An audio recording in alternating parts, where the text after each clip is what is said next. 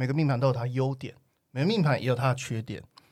中国人常讲中庸之道啊，这个人如果他的某些地方缺点多，那就把他调过来就好。有些地方这个人已经过强了，把他变得很成功，好不好也是不好。人要取中庸，他强的地方他就稍微可以收放自如一下，弱的地方把它补强。那我觉得这才是比较适当的地方了。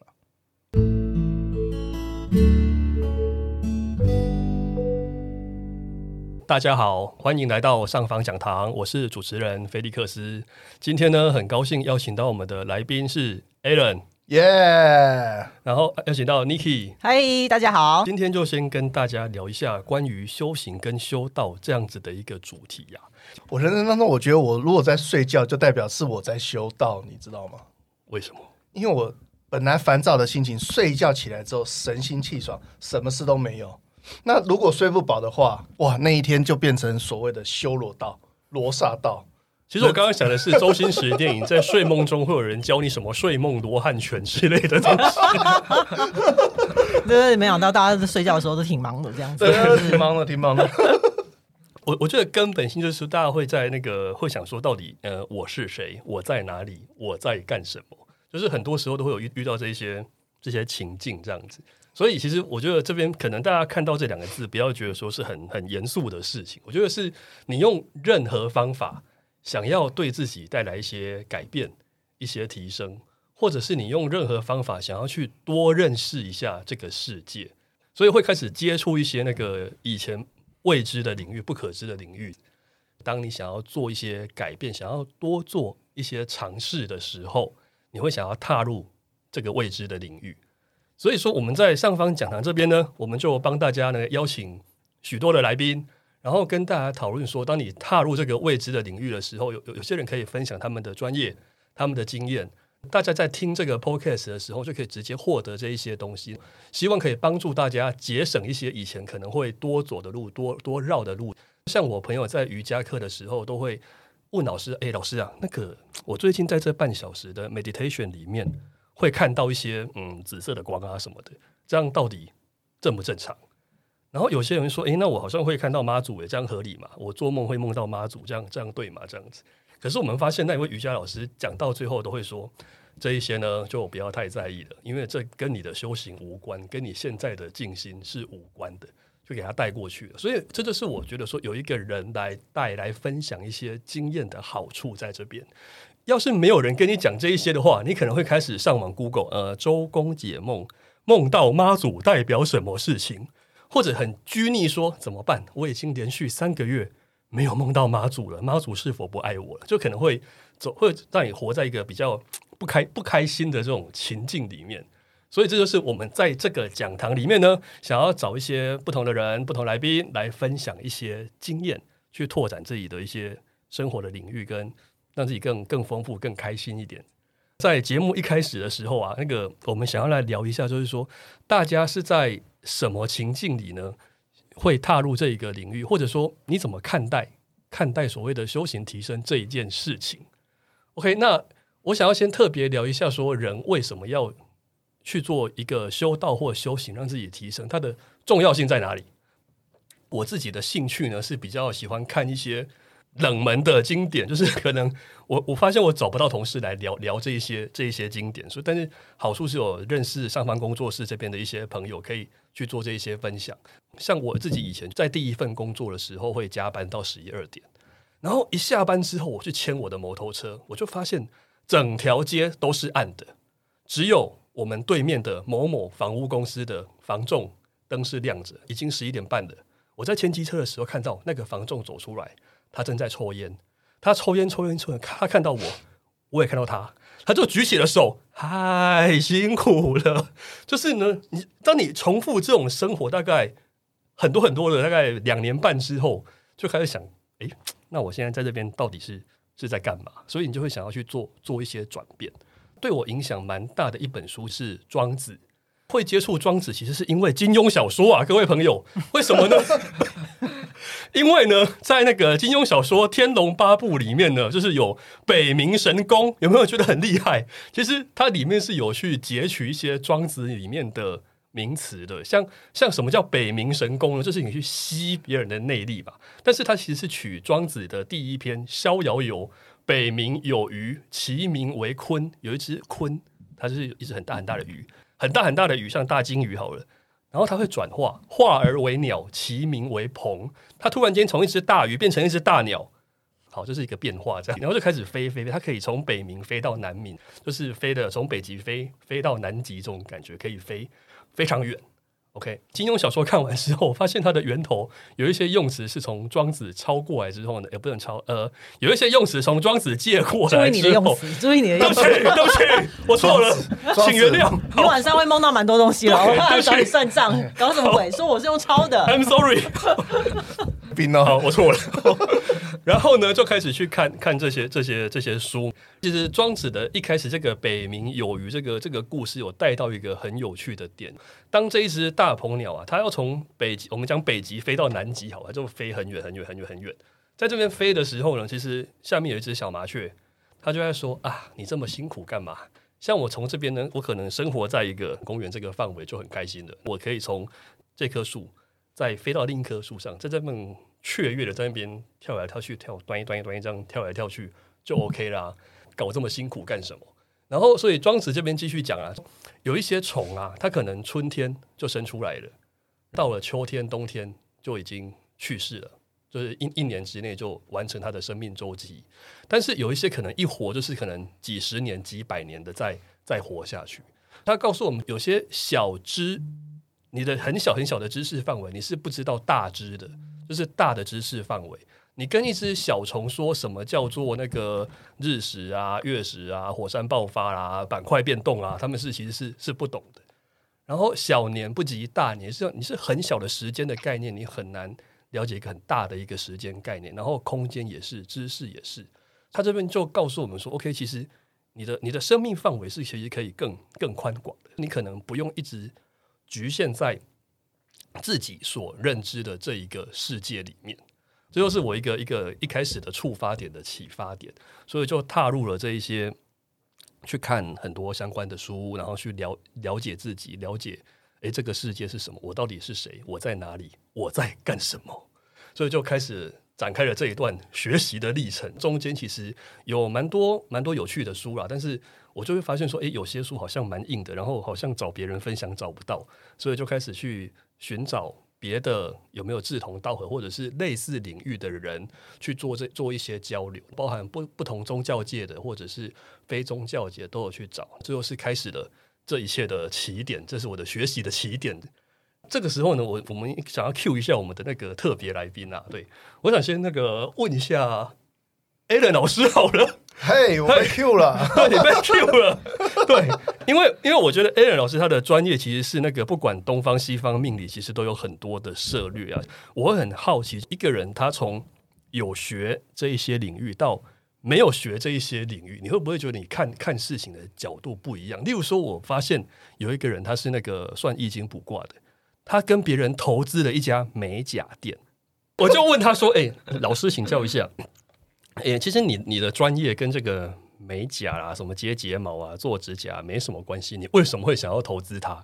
他就非常爽朗的告诉我说：“哦，因为他要创业前有来找我算命，我看他的命盘呐、蛮容易成功的，所以我决定投资他了。”OK，就是跟我们学学经济的、学财务的，在做一些什么财务预测啊，然后你的 business model 啊，就是完全不同的事情。所以，嗯，看事情的角度果然每个人都不一样。所以呢，我们就来 Q 一下 A 任老师好了。我跟你说，早期为什么会去学西方，是在于是说，我觉得学这个东西哦，你要跟这个东西有眼缘。好，好比说你看到这个之后，你会有一些画面。演员是眼睛的眼，那个演员呃，演员呃不是演员，就是说跟他有点缘分、啊。缘分啊。对啊，当然你也要看得顺眼，因为你要看嘛，看他的命盘哦，原来他的命盘是长这样子。嗯那其实命盘哦，它是一个三 D 的状态，好，它并不是说好，它出来就一张纸，我看到哦这个星对这个星，所以他个性怎么样，他没有那么硬。嗯，其实我们看到的时候是你要有一个画面哦，大概知道这个星连到这个星，这个人会是怎么样。嗯，好，这个是我们对于这个算命的方式所看到的一个呈现。好啊，之前也有算命老师讲过，有的老师为什么去学八字？哦，他跟他看八字特别的有感觉。有的老师为什么去学紫微斗数？因为他看紫微斗数特别有感觉。为什么会去学看星座命盘？因为我看这比较感觉。我学过紫微斗数，也有稍微看一点八字。那也有学过其他的，像呃什么什么什么用数字啊去去算那个生命灵数啊哎，，生命灵数，说实话就是怎么看怎么不懂啊，就好像以前念书一样哦。看国文，有的人看数学，可能老师讲一讲，趴在地趴在桌子上睡觉，隔天考试考九十分，我看的要死要活，怎么看都是不及格，我跟他没有眼缘。好，我觉得是这样子。你说像我们来讲，我们看每个人的命盘，我们会知道这个人的个性，会不会知道这个人他会不会容易成功？坦白讲，我们多少都会有一些想法，嗯都会有一些观念，因为的确，命盘这个人是跟人出生的那一刹那，命盘是跟他一辈子，从他生老病死死掉之后，当然就结束。死掉我们就探讨这命盘他出生到现在，为什么他这一生当中会为什么会去做这样的事情？哦，原因他是这个命盘的人。可是我跟你说，你刚刚这样讲会不会砍？多少都会，但 OK，对我来讲不是绝对，因为我刚刚提到每一个命盘都有它成功，每个命盘都有它优点，每个命盘也有它的缺点。中国人常讲中庸之道啊，这个人如果他的某些地方缺点多，那就把它调过来就好。有些地方这个人已经过强了，天生就已经他用他的优势，他先天用他优势用的非常好，把他变得很成功，好不好也是不好、欸。人要取中庸，他强的地方他就稍微可以收放自如一下，弱的地方把它补强。那我觉得这才是比较，我觉得比较适当的地方了。好，你刚刚讲什么？其实我已经忘了。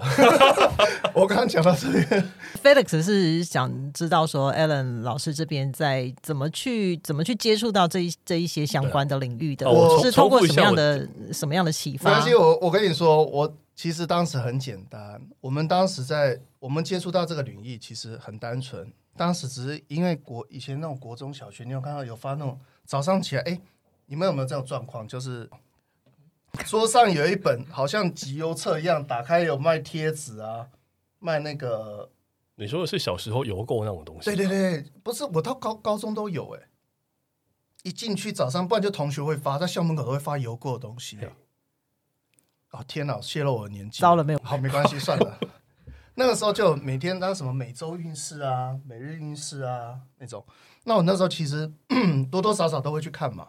像好比说，诶，我喜欢的女生是狮子座，那我就去看，诶，狮子座 这周怎么样？然后就故意说，诶，好比如说 Niki 哈，诶 Niki，哦，你狮子座，诶，你这周不错哦，这样的，要不要出去玩？就是一个撩妹的工具诶就对了。就是就是一个工具啦，哦一个 tool 啦。哦哦哦对，结果长大之后，当然发现不是那么回事嘛。后来是说出了社会之后，有一次我们一个女同事啊，呃，这个事情过程是这样子，她去给人家算命，嗯嗯，那算命算一算呢，本来大家都还好好的，后来他就特别难过，有一天他就特别难过，那我就说，哎，怎么了？奇怪，他就怪怪的，你跟他好像说你跟他打招呼，他也不太理你，啊，或者是，嗯，或者是。反正就整个就很冷淡，就问了才知道他去算命，就算命说他是小三命，然后我们就问他说为什么小三命，他说你看我的命盘啊怎么样怎么样怎么样，那我就想说好吧，那帮他看一下嘛，我也不会看，我就把他的命盘拿来之后，我上网查，那个时候网络也没那么方便，上网查然后买一些书来看，看一看之后，诶，不是这样子，原来古代说的小三命是什么？人的命盘呢，有分，简单讲分强命跟弱命啊。强命简单讲就是个性比较强硬，好，那弱命就是变成是说，哎，比较温顺柔弱，他是属于比较强命的。所以在古代是怎样？古代人常讲女子无才便是德，为什么？其实这是一个私心呐、女孩子学太多哦，就会觉得说我做事比男生强，我就想要主导。可是，在古代不是啊，我希望我嫁来的老婆听我的话比较好啊。比较有才的女女子，他们会觉得是做什么呢？像有看过狄仁杰吗？有哦连姐里面不是有一个那个叫 Angelababy，不是演一个很漂亮女生在青楼里面吗？可以跟那个公子琴棋书画私定终身吗？嗯他们认为说女生有学识之后会去勾引男生，勾引比较大、嗯比较好的男生。可是你看哦，现在这个时代，你把这个套用在女生身上不公平。你看现在世界上，像德国领导人梅克尔、英国前总理柴契尔夫人，这些人，他们身为女性，可是他们在不管在领导、在做事，不会输给男性。所以这个东西不能套用在现在上面。我就把这跟他解释，解释完他跟我讲说：“我发现你比那个老师算的还好。”我说：“那你付给他多少钱？”哦，再加上买一些有的没的，大概一两万吧。我说：“那我不多，你那我拿五千给我就好。”但是他没有，他请我喝一杯五十兰而已。呃我我我亏大了。可是我觉得从那时候开始，我就开始在研究，哎、我就对算命这一块有点兴趣。好，那当然这个东西其实有点偷偷学了，因为我们家还是嗯比较传统古老，他会觉得这个东西学好像不是很好。那嗯你一好被就旁门左道这样你子啊。被做当机啊，先 但是实际上不是，真的是，其实它是一个古老的智慧了。嗯，嘿，哦，我我大概是这样来的，所以一切是撩妹来的啦。对。对，一切差不都是多是这样的，动机很是啊重点明确。但是就是自己就钻研出了一些兴趣来，那代表撩妹的动力非常强，当然。这么努力的钻研为什么会被曲解成这样？没有没有没有，我我我觉得 我觉得就是说，我们所学跟所被启发的，一定都是跟我们生活当中是息息相关的，不然我们不会认为那个是所需要的，或者是有任何的动力会去驱动说哦，你在深入去研究嘛。呃艾伦老师刚刚也提到，就是说你透过这个过程当中自己去找书啊，然后找资料啊，这样子的一个过程的话，你也是。了解到更多、更宽广的这个世界，就是认识到不一样的世界。